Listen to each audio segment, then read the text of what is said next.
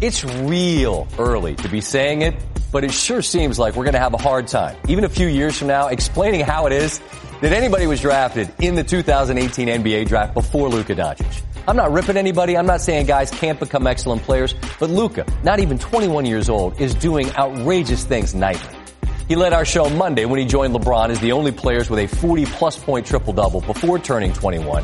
Together, they put on a memorable show a few Fridays ago in Dallas where they became the oldest and youngest to record a 30, 10, 15 triple double in any game.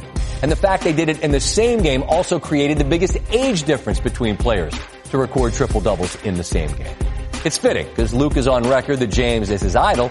LeBron was caught on the mic that night in Dallas telling Luka he was a bad mother which I guess means Luka's wallet should be easy to identify, right?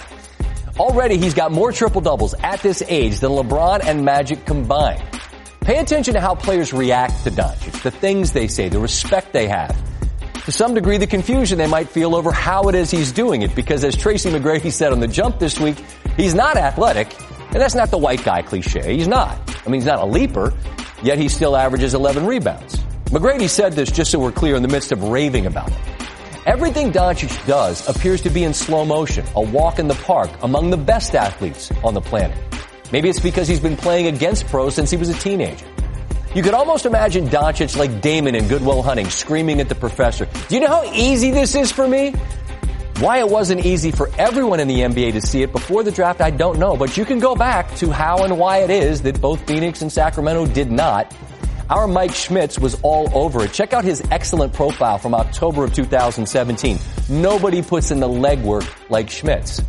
There are similarities to LeBron in that this seemed ordained from the beginning, a Slovenian chosen one, so to speak, even though he wasn't chosen one.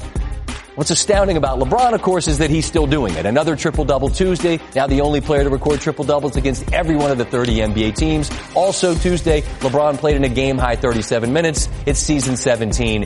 It's insane. I'm not saying Luke is going to be that, but he is the dude that LeBron was talking about on Instagram Monday. Then he goes out Wednesday and has 33 and a half and has another triple double.